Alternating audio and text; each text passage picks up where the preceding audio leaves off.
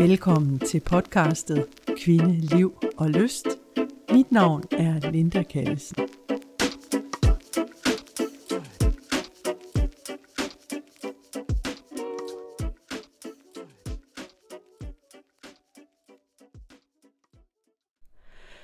I dag er jeg på besøg hos Birgitte Bådegård, kvinden, der har skrevet bogen Manifest for Kvinder. Jeg har glædet mig til at tage snakken med Birgitte, fordi at jeg har læst bogen, og jeg har tænkt, at hun har noget at byde på omkring det her med kvindelighed, og hvad kvinder sådan generelt set har af udfordringer. Både som karrierekvinde og kvinde og elsker og som forældre. Birgitte hun rammer nemlig noget i sin bog omkring, hvad kvinder underkaster sig i livet og i erhvervslivet, og hvad kvinder egentlig har af ressourcer. Ressourcer, som vi egentlig ikke lægger så meget mærke til eller sætter så meget pris på. Det er en personlig bog, og samtidig er det også en bog, der sætter kvindelighed i spil, også i ledelse. Jeg tænker, vi befinder os i et nyt paradigmeskifte. Hele MeToo-bevægelsen og de nye former for feminisme og hele kønsdebatten, der kun lige er begyndt. Vi har i dag en køns- og seksualitetsdiskussion, der rækker længere ud over de to biologiske køn, altså, altså maskulinum og femininum. Birgitte Bådgaard har studeret Jung og taler derfor omkring de to polariteter, øh, maskulin og feminin energi, og identitet i et overordnet perspektiv. Så du skal i den første del her i episode 6 høre om, hvad det var, der fik Birgitte til at skrive sin bog Manifest for kvinder. Det er en personlig rejse, der fortæller om en kvinde, der har været igennem forskellige udfordringer.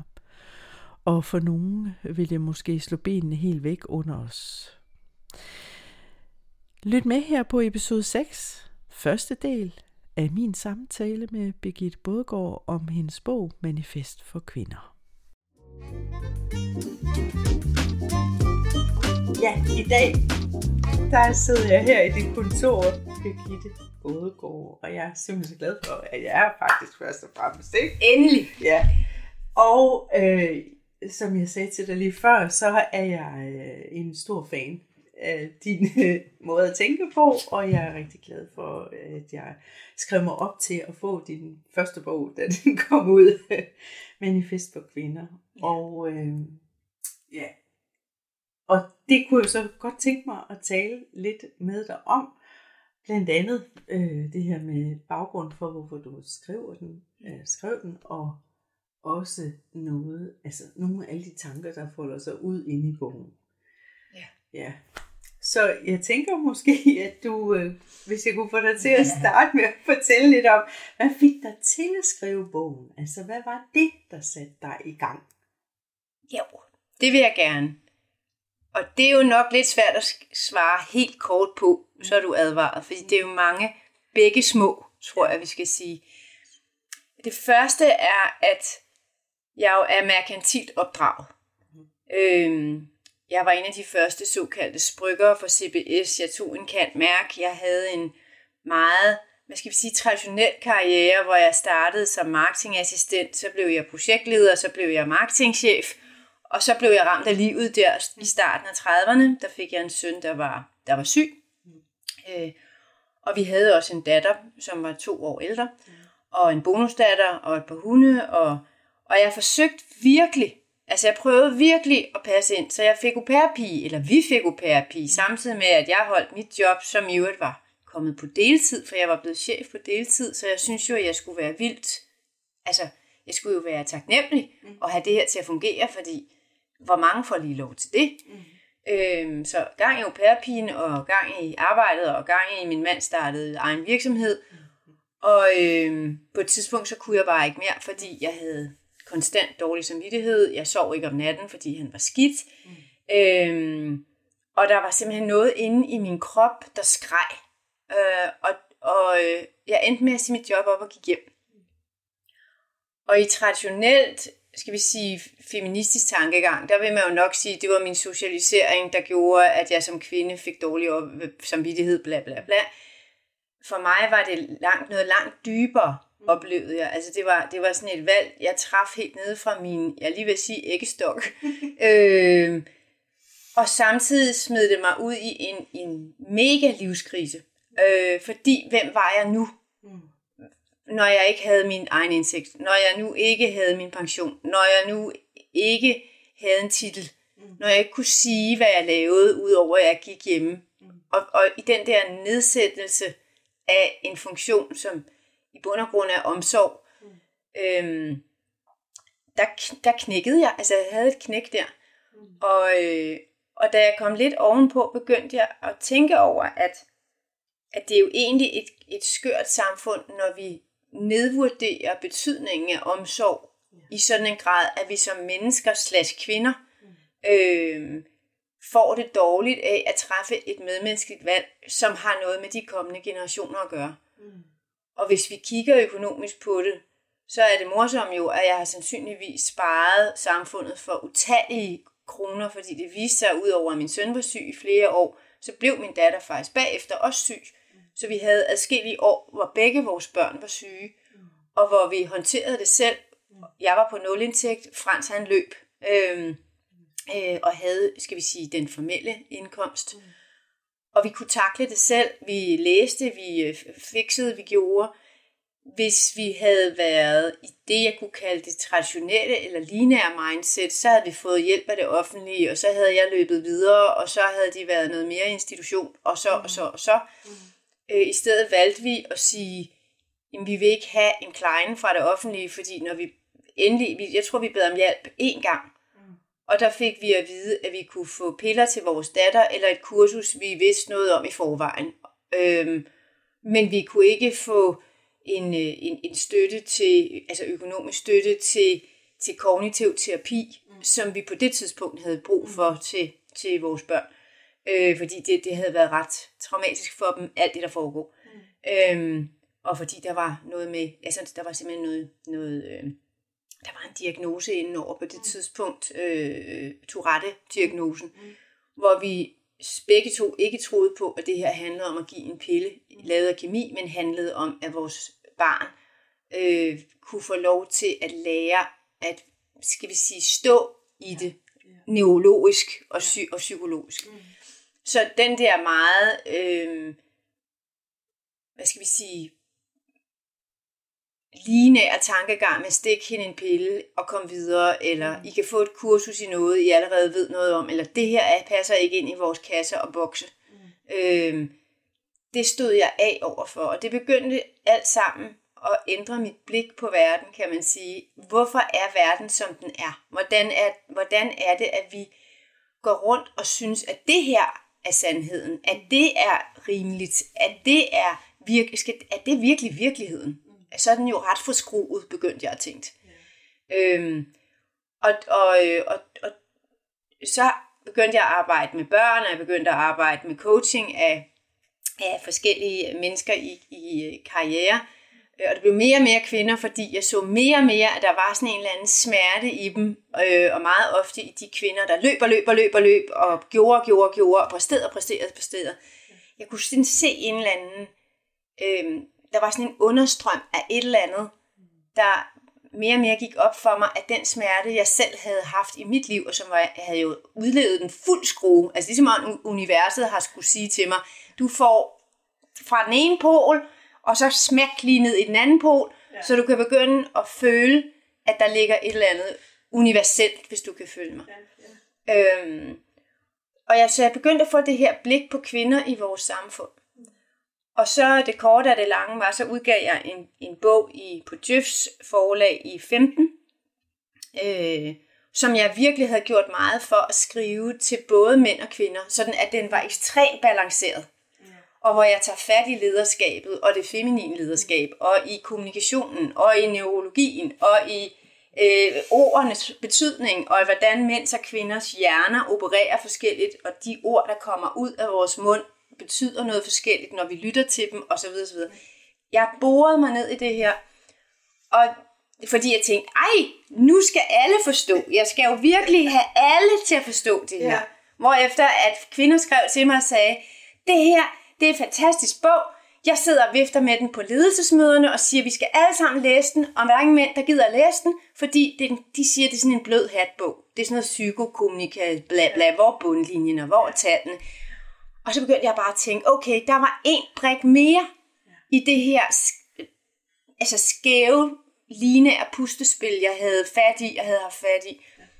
Og det korte og lange var, at jeg så blev smidt ud i endnu en livskrise, for jeg tænkte, nå, okay, så begynder jeg at få et skævt blik på verden. Hvad skal jeg så bruge det til, udover at være en mærkelig dame, som siger nogle mærkelige ting, som de fleste ikke kan forstå. Nu er jeg oven i det her ved at blive mærkelig. Altså udover at jeg øh, smadrer min karriere og ikke har nogen indtægt, og du ved, altså har hævet min pension og krævet en ægtepagt, fordi man ved jo aldrig, og så videre. Nu begynder jeg også at blive en især kvinde. Det går da langt vej. Så tog jeg til Peru med mig selv. Jeg sagde simpelthen øh, til min mand, nu rejser jeg 14 dage. Hvordan kom du i tanke om det? Ja, det kan jeg godt forstå. Jamen det, der skete, var for at gøre en lang historie kort. Det siger jeg hele tiden, men det er en lang historie. Vi kan godt høre, det er jo mange, ja. det, det, er jo, det er jo faktisk 20 år, der fletter sig ind i hinanden, det her. Ja. Øh, det, der sker, det er, at, at øh, på et tidspunkt, hvor mine, vores, bør, vores børn er, er der sidst i folkeskolen, så siger jeg til min mand, hvis vi skal ud og rejse med dem, altså sådan i en måned, hvor vi kan tillade os at tage væk, og ligesom bare tage en boble. De klarer sig super godt, så hvorfor skulle vi ikke kunne hjemmeskole dem i en måned? Nej, det har vi gjort i halvandet år nu, ikke? Men altså, øh, så er det nu. Og det kunne han jo godt se, så jeg arrangerede en kæmpe stor øh, rejse til, hvor vi skulle til New Zealand og Australien, og vi skulle rejse rundt og se på alt muligt, og det var fantastisk. Og øh, så ender han med min mand og måtte aflyse den. Og, øh, og skal vi bare sige det sådan, jeg var en lille smule lang i hovedet, ikke? Altså, jeg var rigtig lang i hovedet. Og vi havde måske en lille, skal vi ikke bare diplomatisk set sige, at vi havde en, en lille diskussion om det der. Ja. Og jeg forstår fuldstændig, hvorfor han blev nødt til det i dag ud af fag, det var ud fra faglige og alt muligt andet årsager, men se i det der liv, lev livet nu, ja. så var det jo en stregregning. Og det her han så gået og tænkt, det var ikke det smarteste træk, jeg har lavet i mit liv siden. Mm. Så da jeg skal, han, han ved, jeg fylder 50 der for nogle år tilbage, og så, øh, da der er lige godt, eller knap et år til at fylde 50, så giver han mig den her gave på forhånd og siger, at det her er en, en øh, det er faktisk en, et rejsebeløb, mm-hmm. som jeg kan bruge, som han har lagt til side, mm-hmm. som jeg kan bruge, som jeg selv vil. Det kan være en rejse til os alle sammen, altså alle tre unger og ham og mig. Det kan være til mig selv. Det kan være, hvad jeg nu synes. Men, øh, men øh, han er godt klar over, at der er et eller andet, der trækker. Så nu nu, øh, han synes bare, han er, altså, den vil han egentlig gerne balancere. Og i set i feministisk sammenhæng, det vil folk nok sige, ej, nu blev hun købt, og hun blev la la la la. Men det var faktisk en stor kærlighedsgestus, som jeg ser det. Altså en gave, som siger, hey, jeg anerkender der var noget her. Og når du siger det, så kan jeg faktisk sans det. Ja. Altså det er faktisk, det var en, det var også, altså det var jo ikke bare, at han sagde, tage din rejse selv, men, men Nej. gør, som du egentlig det, han, tænker, du har. Præcis. Ja, ja, gør med den, som ja. du vil. Ja. Øh, fordi han kunne mærke, der var noget der, og det havde han gået og tænkt over i de her år. Og så sker der det, at jeg, efter at den her bog på Djøf er kommet ud, øh, har, der begynder jeg at tænke, det er egentlig mærkeligt, for jeg har skrevet en bog om det feminine uden at bruge ordet. Så alt det her med kommunikation og ledelsesstil osv., egentlig er det det feminine lederskab, jeg har skrevet om. Jeg har så ikke brugt ordet en eneste gang i bogen. Det var interessant. Og så begyndte jeg at tænke, okay, er det sådan, at det ord er blevet så begravet i os alle sammen? Er det blevet så lagt væk, fortrængt fra både mænd og kvinder, at vi har svært ved at forholde os til, hvad det er? Og så typisk mig, så tænker jeg, det må jeg gøre noget ved. Og så borede jeg mig ned i det, og så begyndte jeg at kigge over i USA, fordi i Danmark var der ikke særlig meget at hente. Og så fulgte jeg forskellige online-kurser, og noget af det var sådan noget meget mediterende noget, hvor jeg heldigvis kunne sige til mig selv, det er fordi jeg er researcher. Jeg er researcher, og så kunne jeg ligesom stå i det. Men det fede var jo, at jeg samtidig kunne mærke, at det var faktisk ret godt for mig. Så, så det var, det var en, en interessant en at have det der med hovedet, det er okay, Birgitte, du er ikke helt mærkelig, fordi det er jo til din research. Og samtidig var det, mm, jeg glæder mig til næste gang med kroppen, ikke? Ja. Øhm, og en af dem, der blev interviewet i noget af det, jeg gik ind i, var en peruviansk inka-præstinde, hvad det du vil kalde det. Hun er i hvert fald ordineret i inka, gamle inka-ritualer. Mm. Og jeg ved, hun er også i gang med at læse til shaman nu. Okay. Og øh, hvis hun ikke allerede er blevet det. Men der var bare et eller andet ved hende og hendes ord. Og jeg kan ikke sige til dig, hvad det var. Men der var et eller andet, der sagde klik, da jeg hørte hende. Og så gik jeg ind og googlede hende. Og så lavede hun, stod der, Trips into the Divine Feminine. Og, og så havde hun sådan nogle, for en gratis Skype-session på en halv time. Og det skrev jeg så, det vil jeg gerne. Ja. Og altså, ligesom om mine hænder skrev, ja. det er ikke min, vel, altså, og så, da vi... Men det skriver du også i din bog. Ja, altså det var ligesom, brug, der var bare noget, der blev skubbet. Og så, da jeg sad og talte med hende, så, det, så, så hører jeg mig selv sige, at jeg vil gerne afsted i februar. Og så går jeg ind til Frans bagefter, min mand, og så siger jeg, at jeg tager nok lige til Peru her med et halvt års tid i 14 dage, og det gør jeg alene.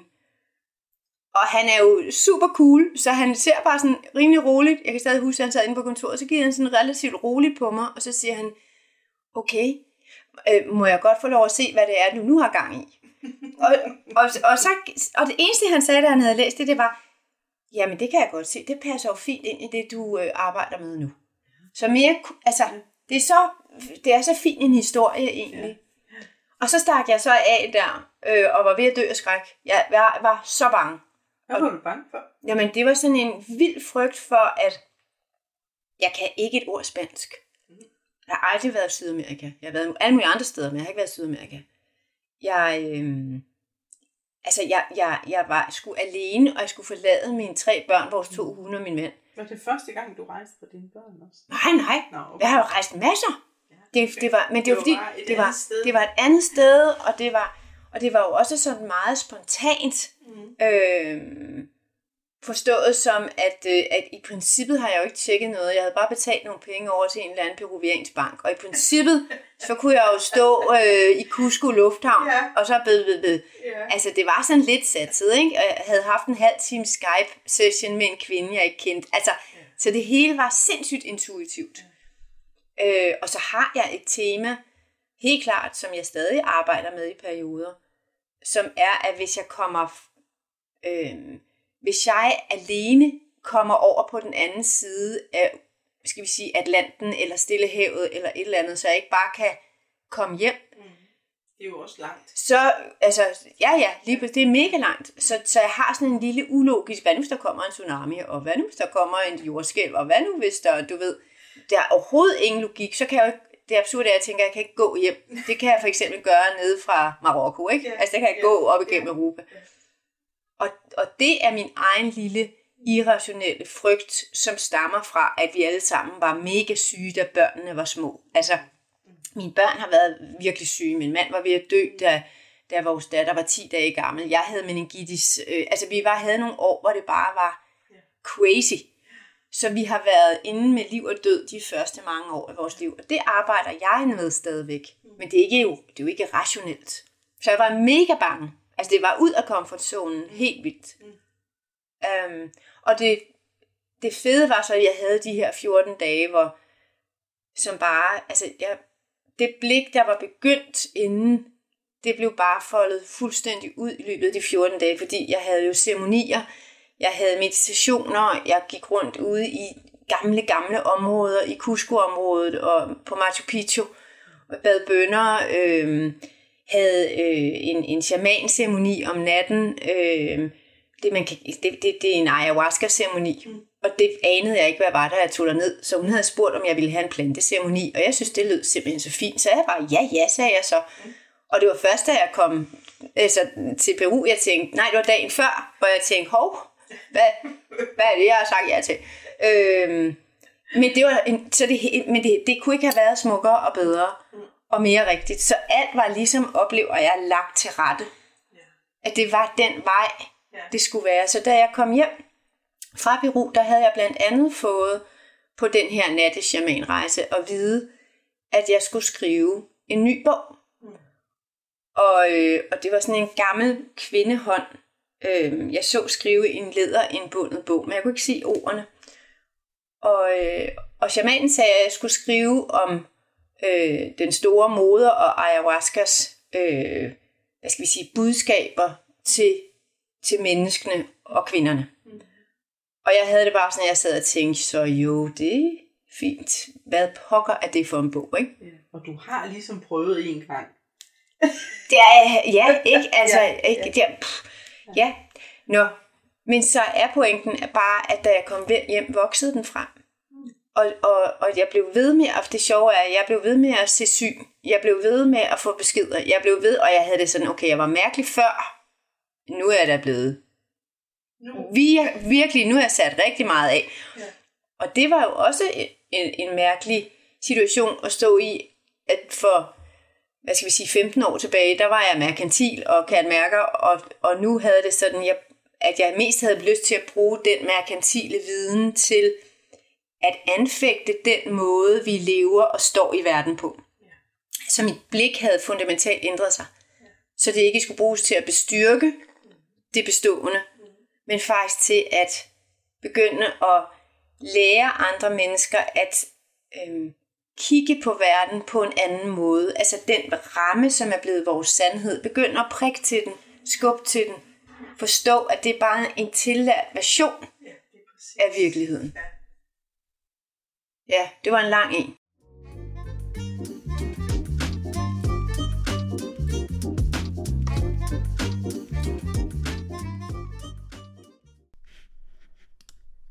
Du har netop hørt min indledende samtale med Birgitte Bådegård og om, hvad der fik hende til at skrive sin bog Manifest for Kvinder. Jeg synes, det er en interessant udvikling, som hun har været igennem. Og jeg bliver selv mere nysgerrig på at vide noget mere om, hvad det er, hun tænker, og hvad det er, der kommer ud af bogen. Vi skal i det næste tale mere om de forskellige paradigmer omkring kvinder. Altså kvinder og smerte, nærvær og kvindelig energi. Hvad er det for noget? Noget om meditation og noget om energier. Så skynd dig ind på næste episode. Episode nummer 7 med Birgitte Bodgaard og hendes bog Manifest for kvinder. Tak fordi du er her. thank you